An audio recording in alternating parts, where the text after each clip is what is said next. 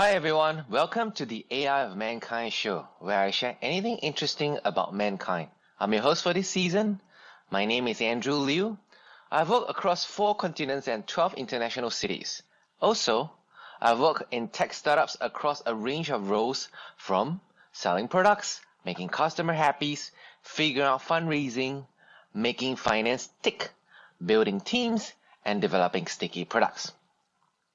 Apart from building startups, I've also worked in Fortune 500 companies as a chief data scientist or technologist or people leader. You can call me jack of all trades or master of learning. I hope to make this podcast show a great learning experience for us. In each season, there is a series of interesting things where I invite guests to share their views about their life and interests. Now let the show begin.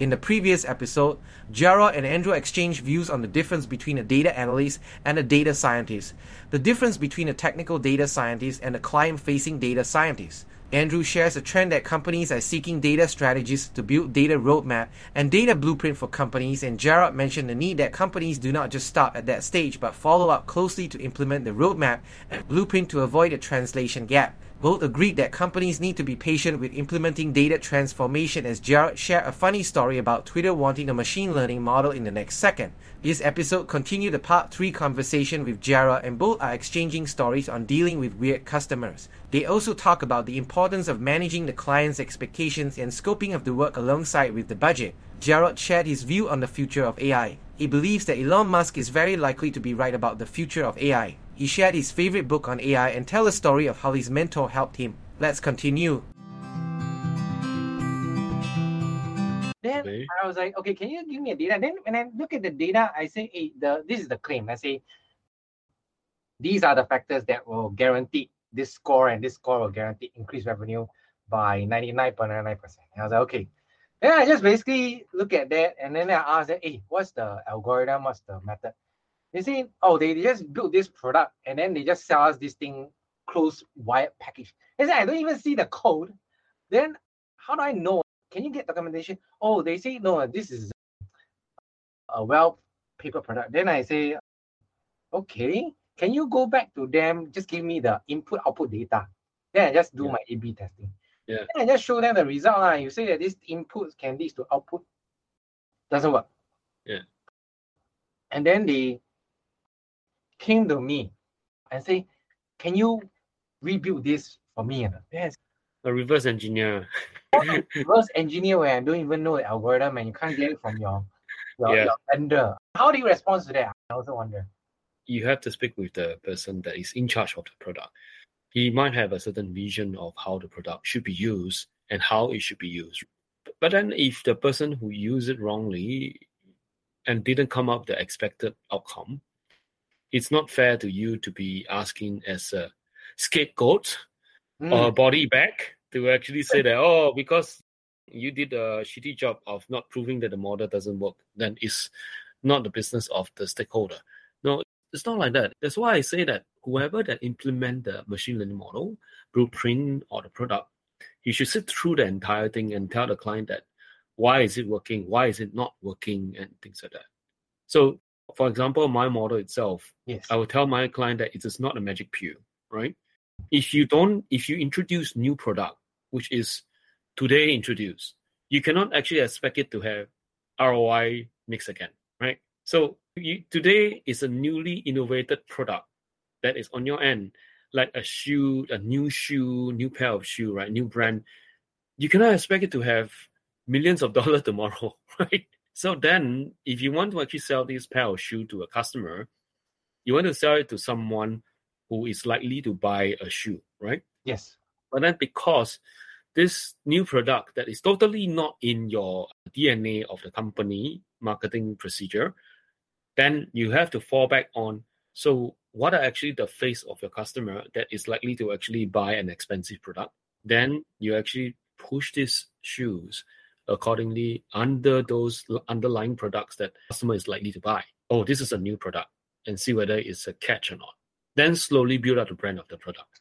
So then you, it's actually the person who designed the machine model, designed the blueprint, should actually sit with you to actually discuss about how he's actually expecting this product to function and how the output is going to be loud, how you're going to measure the outcome as well. Uh, Even if the person is not going to tell you what is inside the machine learning model. No? What happened if the previous vendor sees you as a competitor and refuse to cooperate because knowingly that the client wants immediate results and after 18 months of like marketing campaign and using the model and the product just say that just replace that model because after 18 months it doesn't show any result. It just means it's not really very good yeah, isn't okay. it? Let's say it, it actually happens that like that. So i told the client i did a report.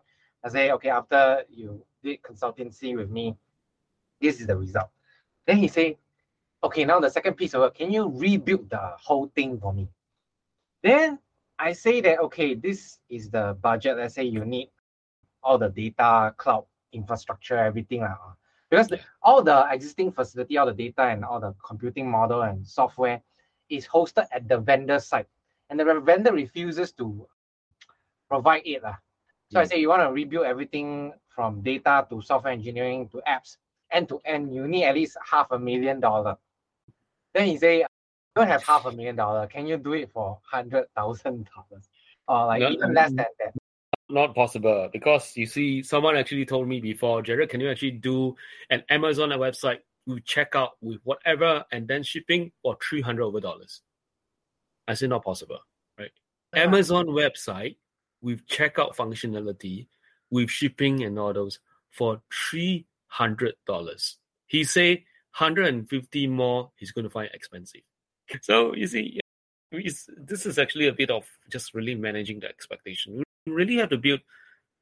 From what I see, if it doesn't show result in 18 months, and the vendor refuse to hand over whatever that is needed, it's time to review. And then when it's time to review, you have to actually pay you accordingly, isn't it? Yes, I think the challenge is I think is a sunk cost fallacy. La. Like the guy spent yeah. a few million dollars with a big brand, and uh, I won't say a nobody like us, but rather we, we've been through the shit and gone through the trenches and we told them what is fair, what is realistic. La. And then they second thought. La. So for that particular case, I literally was very professional. I say, okay, may, maybe once you have the sufficient resources, then we can revisit the conversation as well.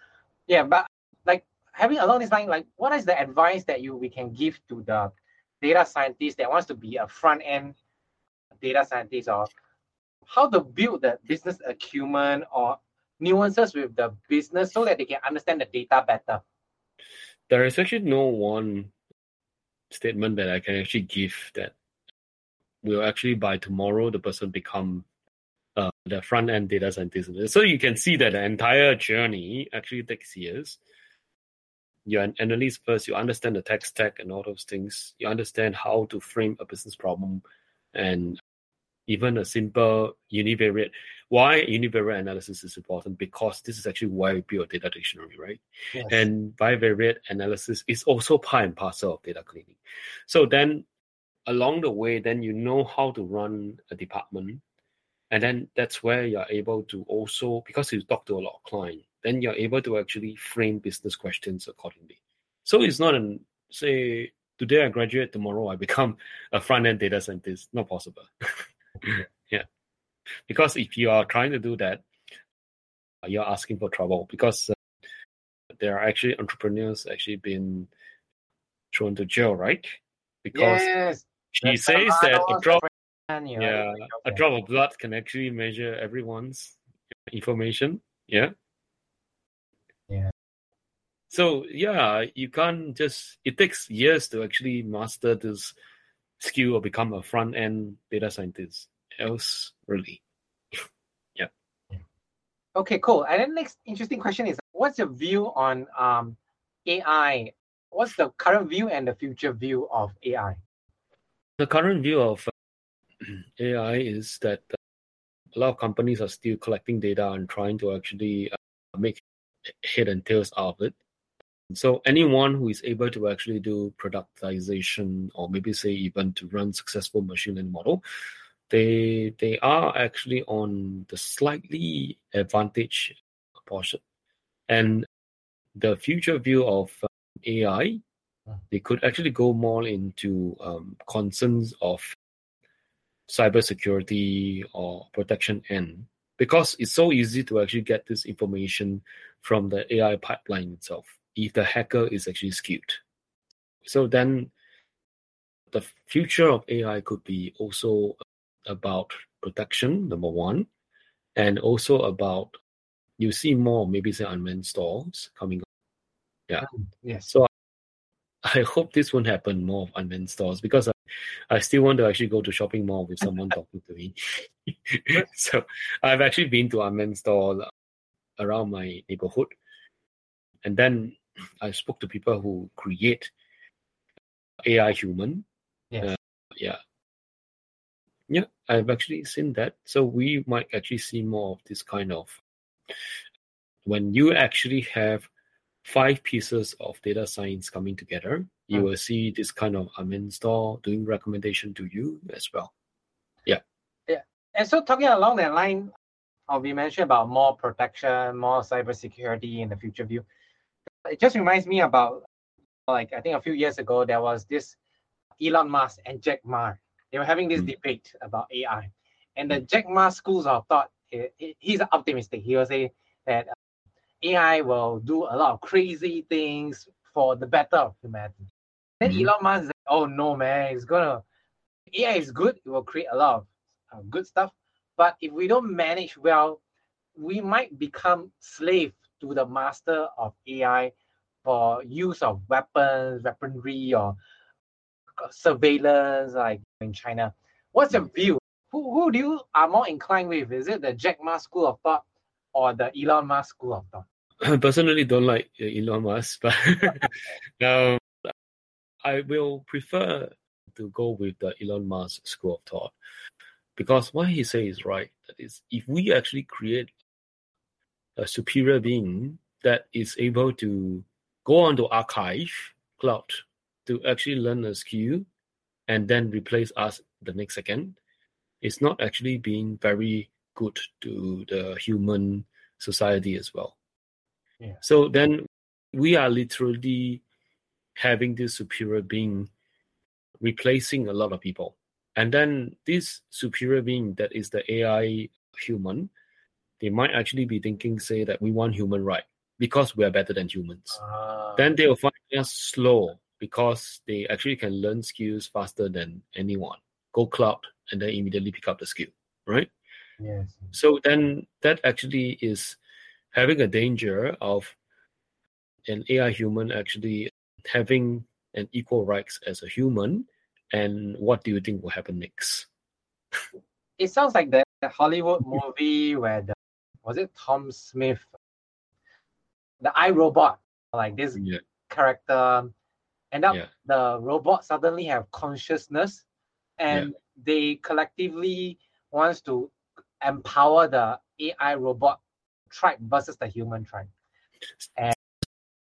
I don't think this will happen in one or two years' time, thankfully. We just actually make sure that uh, to actually just to inform some of our uh, fellow data scientists, just to actually be very careful. AI is a tool. AI is actually good to assist human, but let's not try to actually build something that will take away privacy or to actually harm our presence as human as well. So Yeah. you think that eventually AI is almost like, like money or electricity, where you need to have a regulator authority to ensure that any company or any organization that use AI has some kind of fail-safe mechanism, black box mechanism in which if there's a circuit trick, you can kill it, right? I don't know. What do you think? as long as it doesn't actually pose as actually a, a threat to totally replace humans, the kind of thing. Yes, there are actually robots actually been out there helping humans to make coffee. If you're actually at Ratio Cafe, they have actually a robot arm making coffee over there, which is very great, which is very good itself. But it's it doesn't replace the human because the human are still working side by side with the robot itself. This is this is an extremely good setup right? But if you actually talk about a complete setup whereby, yes, a man store, yes, is the human not to be don't need to be there to be there, right? But they have an AI human to actually talk to you. But ultimately, the snacks and all those are still replaced by the human. The store is still managed by the human. So ultimately, that's why I say that AI should be actually a tool. It should help human. It should not replace human. It's not yeah. going to replace human. So, it it yeah. just reminds me of the days when I was working for some of the airline companies, and we always talk about like aircraft, like Boeing or mm. Airbus. Mm. Autopilot, this term autopilot was being done 15 years ago. They have been using statistics to create a black box that tied to the engine, electronic mm-hmm. computerized, but they still need pilots because mm. if there's no pilots, do you think passenger will dare to sit on a plane? I'm not I'm not very optimistic about this one. You see, my my cleaning board is still hitting my leg, la, so yeah. Ah. The cleaning board is advanced video uh, image uh, AI or whatever, you know but it's still hitting my leg. So what does this show? so you want to actually tell me that the plane is automated by non-human? That would be very scary. yeah, and so eventually the airlines decided I think we still need to put some pilot and train them in the event that all this AI doesn't work. Yeah, because we know we build machine learning model. Machine learning model cannot be hundred percent accurate. Yeah, we know the simple terms called data drift, or when when the predictor and the actual data feeds in, there's a break. Yeah, you always have a break because the model that we built are based on the data that we give it up to today. Yes. But then we never know what will happen tomorrow or the next day. And then this new data that comes in, when it doesn't actually fit into the the model, the machine learning model that we built, then how? It so you see, cannot have a hundred percent accurate model. True. Yeah. and, and so that's why there's a, that human taking over that aircraft. We still have ultimately there's human are I always of the belief that human of a high order intelligence is so far la, that they can still manage the creation, the aircraft, the weather, because mm. that's what they built for. Mm. Okay, interesting. What about the next interesting question is that what's the view on the future of work as there's more technology and companies are going into hybrid or remote work, hmm. AI. What's your view? We can't stop companies who says that they want workers to come 100% in the office, right? Yeah. And there are actually some works that really require humans to be in the office itself, yes. especially those machine types that require you can't actually install those machines in the house. It just means that the person needs to be in office. yes, COVID actually tells us that we do not actually hold hands and do innovation in the office. This is true. Some jobs, maybe say like data scientist job, maybe we can have hybrid. Depends on whether the company culture actually allows a total work from home setup. Mm then we can actually, of course, it's really up to the company to decide. Yeah. Talking about that, about culture, what do you think is a good culture to enable prospering data science work or operation in an organization? Uh, because you mentioned about uh, the junior data analyst before you eventually collect enough skills and nuance and knowledge to become a front end guy and even to become a data science partner where you can talk to business and solve and delegate. He needs to learn to ask questions and even ask stupid questions, right, to understand the data. How to enable such a culture to happen? Yeah. We have cultures that don't allow us to fail. Yeah, this is actually upset.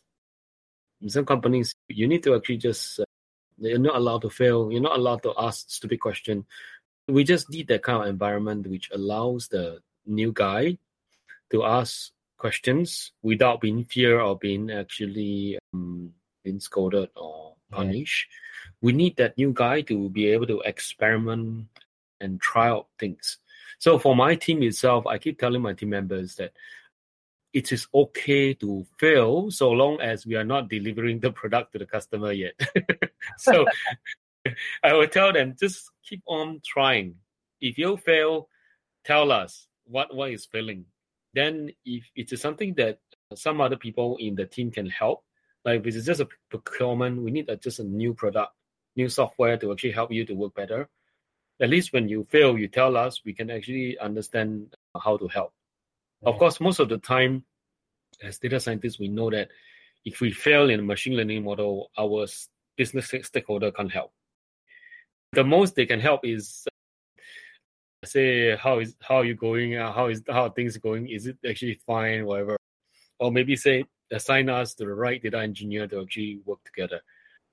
So then we data scientists needs to actually have a room to fail and a room to ask questions without being fear of being punished. Without we when so that it's the same thing before the final product has, is actually being delivered to the client. It is okay to try. That's why it's called data science, right? Mm-hmm. Science is always about experimenting and trial and error. Yeah. Okay, great. Mm-hmm. Now, the what else is I'm thinking of asking about? Say that uh, the interesting part about in, in, in the course of your career, what are some of the things that you wish when you were a fresh graduate or when you, wish you would have known when you're a junior data scientist? These are career tips for the graduates. I wish that I can have someone to tell me what is actually the statistics books to read up. Yeah. Because the time which I really pick up the skill is when I was in IBM SPSS. And that's actually where I pick up a lot of statistical books to start reading. What I do is really literally pray and spray.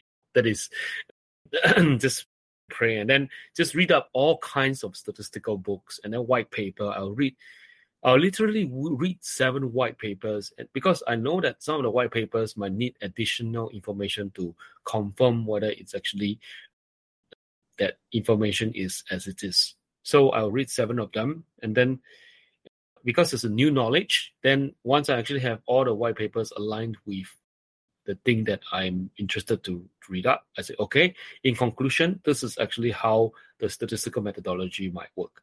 Then I'll test it on real data and all those to see whether it is as it is. So you see, I wish that someone can be there to tell me, oh, Jarrod, you need to actually read up these basic stats first. Oh, Jarrod, you need to actually then look at these uh, models. What is what are these models used for? Things like that. But I don't have. What I have is literally, I don't have money to do master or PhD.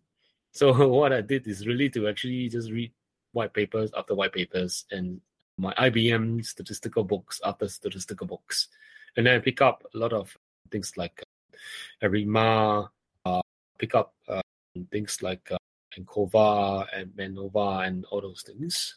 And, and then, yeah, that's actually how I survive.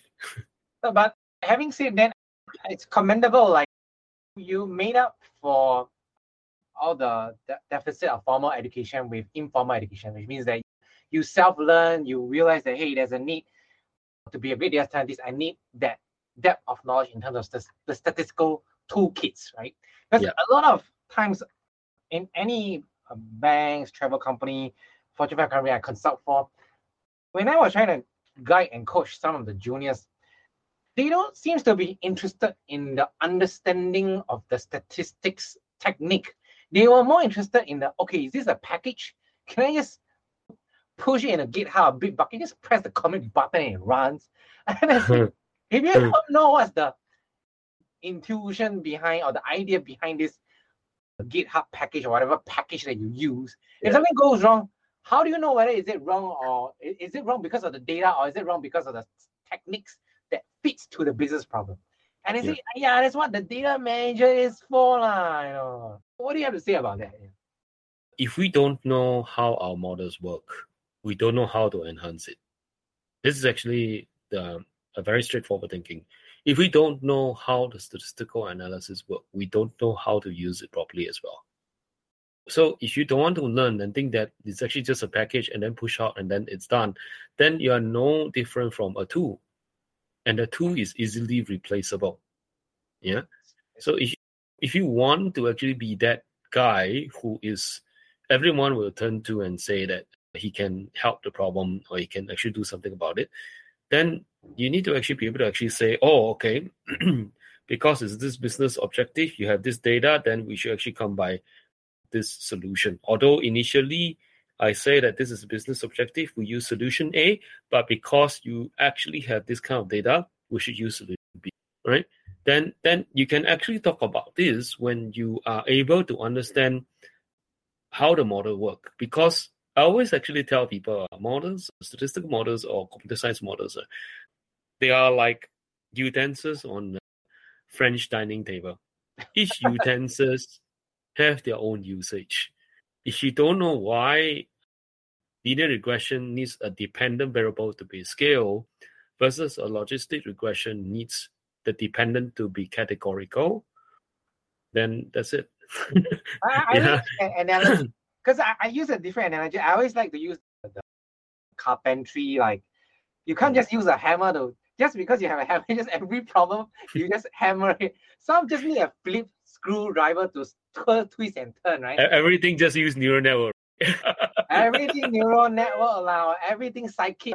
You can't just use neural network. Everything. I was actually, I'm actually not a big fan of neural network, but then the ironic thing is that uh, uh, just actually a few months ago, I was attending a data conference event. I met a director who actually came up to me and said, Jarrod, you trained me on neural network many years ago. I still remember how you trained me on neural network. Yeah, I don't like neural network, but but the reason why I don't really like neural network is that when you when the business people wants to actually understand more about what is inside the neural network itself, we know that it's a hidden layer and it actually goes into a lot of technical explanation to a business owner who just wants to earn money, right? Mm. So if you actually explain things to them in decision tree, right? At least it's a is the tree is plotable, and then you can see that the profile is easier for him to relate. Then if the tree is something which you want to enhance on, then you build it into an XGBoost, right? After he understand the profile of the customer. In in the sense, you need to be layman enough to be a front end data scientist. Because if you actually think that everything is actually just pushed by a package and then it will run fine, one day when you actually explain things to the investor, he will not actually uh, accept it that, oh, because it's a package. And then we just push it out, and it will run fine. But the investor is actually holding millions of dollars to invest in the company. He will not want to invest in the company like that. I think that's what they call the explainability, right? Whereby yeah. being able to explain how the model works to solve the business problem or whatever problem they're trying to solve and I think that's lacking in a lot of junior data scientists or junior data analysts that I see. Like you say, these days everybody just tell me what's the package and just push it through. Oh, it works. Okay, I've done my job. They don't even bother. Is this the right? It's very scary. We then the person is as good as a package. You know? yes, I told them, hey, the way you do like that, how is how are you different from a DataRobot, right? You know, these days you heard of it, right? You just put a data inside and they churn out 16, 64 different models. And then, oh, this model has high accuracy. Okay, I push the package, go. Then when the stakeholder say, wow, the car accident or hey, somebody fraud on the bank, then they come, the business guy come back to you. Hey, what happened? What happened? Then, oh no, la, is this the DataRobot law? 16 different packages. This package works. I just push it through. This is very scary on how things work like that. I will not want data scientists to in my team to work like that. Honestly speaking, even my cloud engineer actually asked them, so you want to actually use this as connection? Can you tell me why you want to use it and what is actually advantage or what are the uh, disadvantage that we might see and things like that? And then they will explain because you see, it's a difference between people who wants to know more and people who just want to go by there there will be a time whereby people just want those want to go by if they know they, they suddenly say, "Oh, I want to know more," then that will be different because mm. then they'll actually advance in a way beyond just the package itself. They will actually go into the front end data science thinking. Yeah. Yeah, I feel that like, I'm aligned with you. I think having the data scientists being able to understand like the limitation of the model, right? Yes. What works, what doesn't work. Can we even do a hybrid, different type of models, or Mm. do a few models and then understand how it works? Then Mhm. recommend to the client, at, at least explain to the business user that oh, we have a few models. This one might not work very well in accuracy, but it can explain. This one work very well in high accuracy, but we couldn't really explain all the factors uh, because it's a neural network. There's so many underlying mechanics. It's best to have a bit of a few, and then when it, things don't work, you know what to tweak. I. Yeah. Cool. Uh, okay. Like you have created so much value. So let's ask another interesting question for the users or audience. What is your favorite application that you like to use on a daily basis? Application is in software or uh, Uh, statistical yeah. model? uh, oh, could be. Uh, okay, what's the favorite software or what's your favorite daily application, digital application? Because uh, the audience might want to try something. You know, Yeah. that, you know, There's no favorite application or software because I've actually been through multiple research houses. If you read my profile on LinkedIn, you know that I'm from Nielsen and I'm from Beacon Consulting. We we service different client. Even IBM SPSS, we service different client. And then they have an environment that we need to fit into. So it doesn't mean that we know SPSS statistics today. We don't need to know Python tomorrow. Or we need to actually know Python today. We don't need to know R tomorrow. It's not like that. Whatever works, basically. Yeah, but then- let's say if the client were to say, "Hey, Jarrod, I give you all the money and whatever tools you want. Uh, What's your favorite that you you would use if given a choice?" Again, there's no favorite as well because I might actually use SPSS statistics to actually run some data checking. Then I'll go into Python to actually use my free libraries. Then I'll go into Alteryx maybe to actually run the pipeline. But then Alteryx itself, I might actually use a modeler. It depends. And then visualization, I'll use Power BI, right?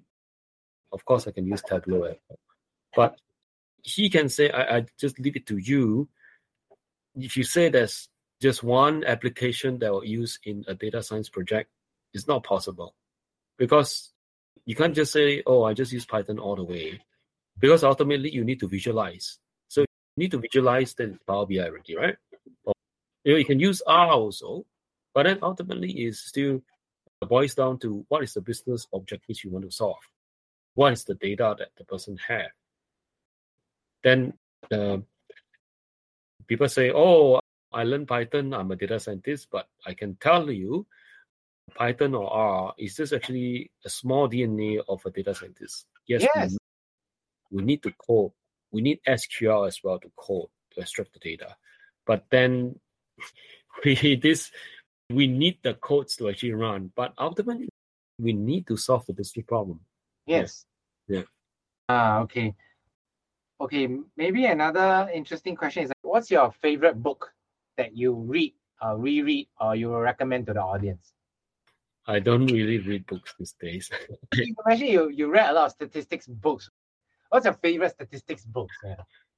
Oh, Or the one okay. Um, because I I'm very busy to read books these days, but one in the past I really like to read is actually this book by Prof. Koh Hian Chye. He's actually one of my mentor, Oh, okay. and then he actually wrote this book that is on application of uh, data science.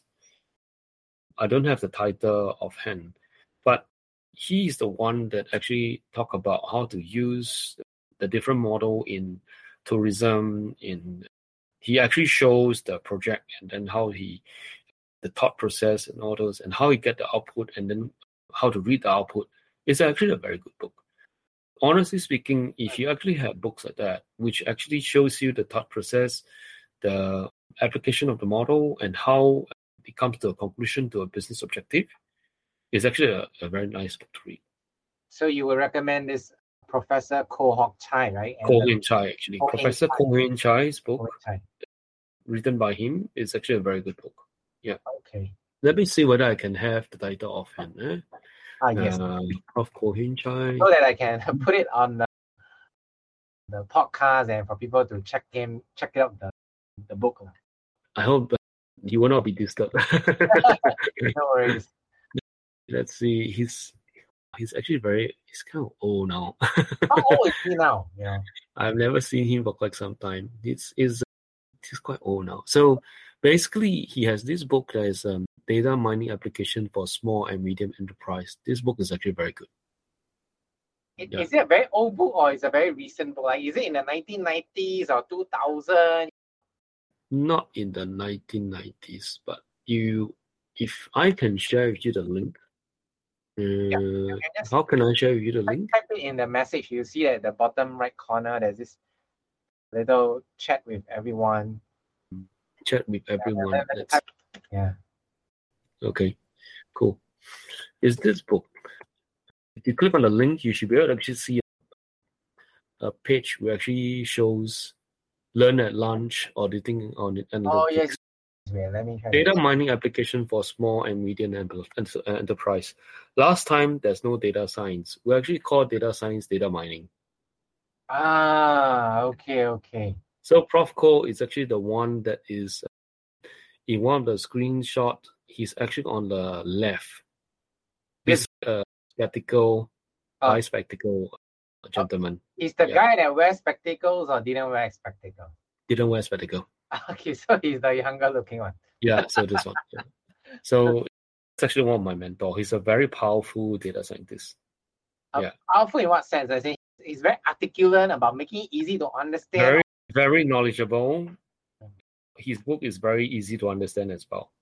Yeah, Yeah, I think one of the rare skills that data scientists should have is the ability to communicate in people that can easily understand it, as in cross translation, whether is it talking to data scientists or talking to business guys.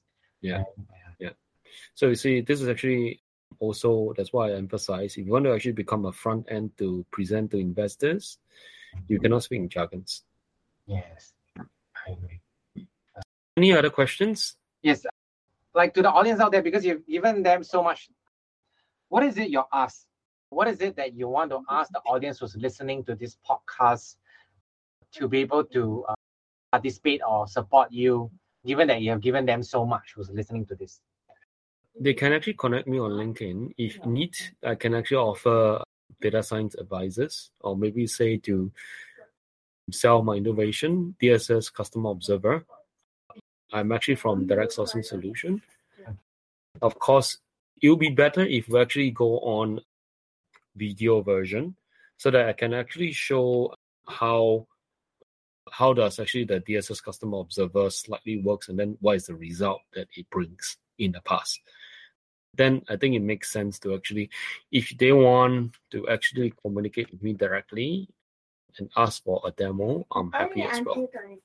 Tell me more about this customer observation. Is it a product or a service? DSS Customer Observer is a product that I designed myself. So it's a suite of product, and then it comes with DSS uh, Customer Segmenter, DSS Buyer Profiler, DSS Next Product to Purchase, main genre and subgenre, and it has many other functionalities. And so this product is it is it across the function or is it for marketing or for finance or what is this for? Any particular? This one at the moment is actually for retail and e-commerce. Um, so it's basically to help companies to make more money because they, they will be able to actually understand their customer better and do planning, business strategy, and allows them to actually serve the customer at the right time. Okay, great. Yeah.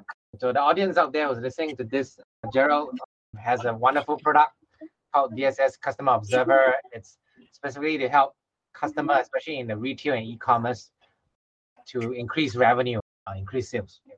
For people Ah. who are actually in banking or insurance, telco, or maybe say mobile, mobile phones, I can do that DSS Customer Observer as well. If you are in coin exchange, I can actually do that as well. Coin exchange. What you mean crypto exchange or what? So coin, we once want to actually do one project for a coin exchange company. So it's like a stock exchange market. So it's a coin Ah. exchange company. If people wants to do that in for coins, we can do that as well. That is to find the right customer to sell the right coins to at the, at the moment. I know it's not very good to talk about coins, but an FTX experience, right? I guess. Yeah, so. that's right. Yeah, but we can actually help companies to actually find the right customer to sell the right product to. Even if you're in the banking or maybe it's an insurance company, we did that last time. Yeah. Cool. Yeah, that's the end of the podcast. Hi, guys. Thanks for listening to this podcast. If this is the first time you are tuning in, remember to subscribe to this show. If you have subscribed to this show and love this episode, please share it with your friends, family, and acquaintances. See you later and see you soon.